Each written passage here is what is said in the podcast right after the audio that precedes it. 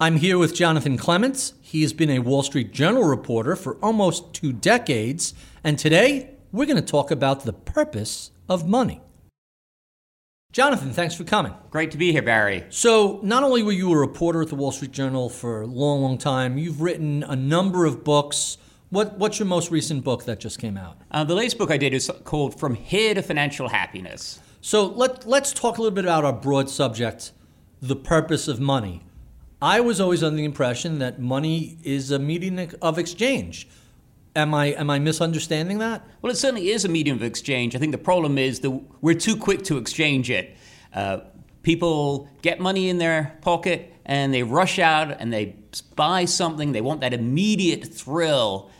But as we know from the research, the thrill doesn't last very long.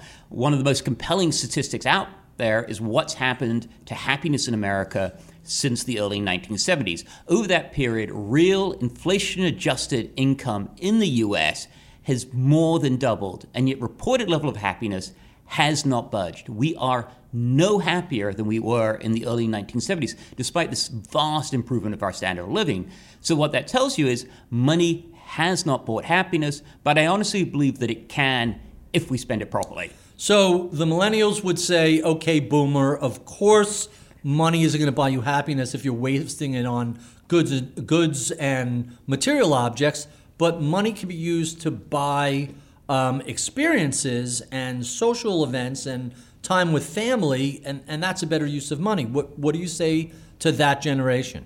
I would say that millennials are surprisingly smart. They learned this a lot earlier in life than we did. In fact, I really feel like millennials get a bad rap. So when I talk to people about money and happiness and the three key ways that it can help, that is one on the list. Yes, use your money to have special moments with friends and family. It's a great use of money.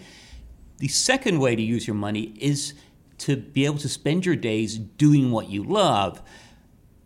That's full financial freedom that we get when we finally reach retirement. But if you're smart about handling your money, if you save diligently from the day you enter the workforce, you invested intelligently, by the time you get into, say, your 40s, you may have the freedom to cut back the number of hours you work, swap into a career that may be less lucrative, but which you might find more fulfilling.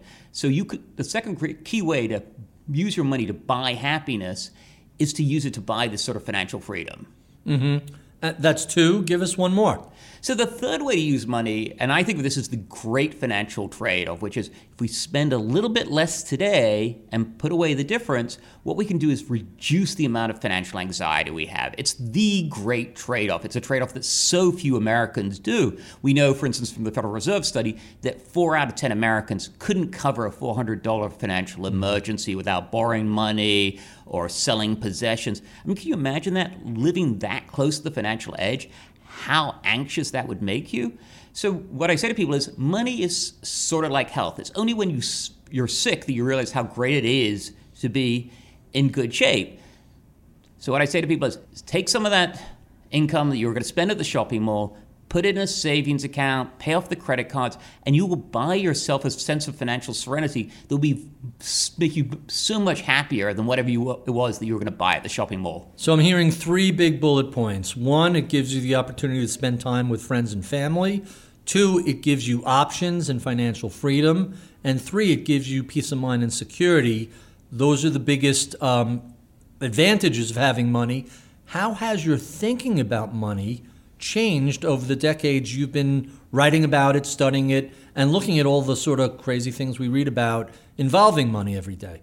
So when I went back, go back to you know when I was a kid, a teenager, I couldn't keep money in my pocket. As soon as I got money, I would spend it. I would go out and I would buy stuff. And I've seen this with my kids. I've seen it with my stepkids, and it's in a sense, it is somewhat rational. When you reach our lofty age, Barry, we're not going to have that much time to enjoy the possessions that we purchase. But when you're a teenager, you've got decades ahead. So there's a big difference between the I have money in my pocket, I'm looking for a dopamine hit, and I'm 25 versus I'm 55, 60, 65. Life is short. What am I waiting for? Are, are you making that claim? To a degree, yeah. Um, obviously, the stuff that I bought in when I was a teenager, I do no longer have it. It has gone to the junkyard. Nonetheless, there is some degree of rationality there that if I buy a possession when I'm in my early 20s, I'm going to get a lot of use out of it. If I buy a possession today, I'm going to get far less use out of it. Hmm. But the truth is, we also learn from experience. At this point, I've made thousands of disappointing purchases. Let, let's talk about that. Disappointing purchases, stuff that ends up in the junkyard. What sort of monetary regrets do you have about things you, you've purchased? When I had a house, I used to have a basement. And as I've said to people, basements are basically badly curated museums devoted to the stuff that we bought that we thought was going to make us endlessly happy, but ended up disappointing, and we just simply can't bring ourselves to trash. So when I sold my house and moved into the city a few years ago, you would be shocked at the amount of stuff that ended up on the, the curb. And, you know, they were everything's from, you know, pieces of art, old bicycles, you know, pieces of furniture. Every one of them I gave great thought to when I purchased. And by the time I moved out of that house, it was like, really? Did I really spend money on this? So, how should people balance spending money today versus saving for a happier and more comfortable future? It's a tough balance to hit. I think at this point, we don't have a huge problem with people saving too much. Most people spend too much. But for those people who are super good savers, maybe 20% of the population, once they reach retirement age and they go from accumulating assets to spending assets, sometimes making that switch is enormously difficult. Actually, enjoying the money that they've accumulated can cause huge distress for people who have been good savers over time. And what I would say is if you can't bring yourself to spend the money on yourself, then think about how you could spend it on other people. Maybe you could use it to give your kids a greater sense of financial security. Maybe you could use it to support the charities that you love.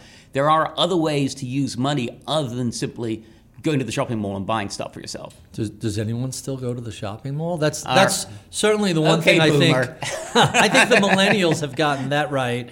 It's all Amazon all the time, and no one's wasting their time sports shopping. I don't think this generation does that the way, let's say, the Gen X or Boomer generation did. But I think, you know, if you've accumulated a decent amount of money, the thing we started out talking about, about creating special times for friends and family, I think that's a great use of money. I mean, I will spend countless dollars to bring my kids together to have a special time with them, whether it's going on a vacation, whether it's going to a, a great restaurant, just getting everybody together, talking and having a fun evening. I think that is a great use of money, so much better than going out and buying the latest electronic toy.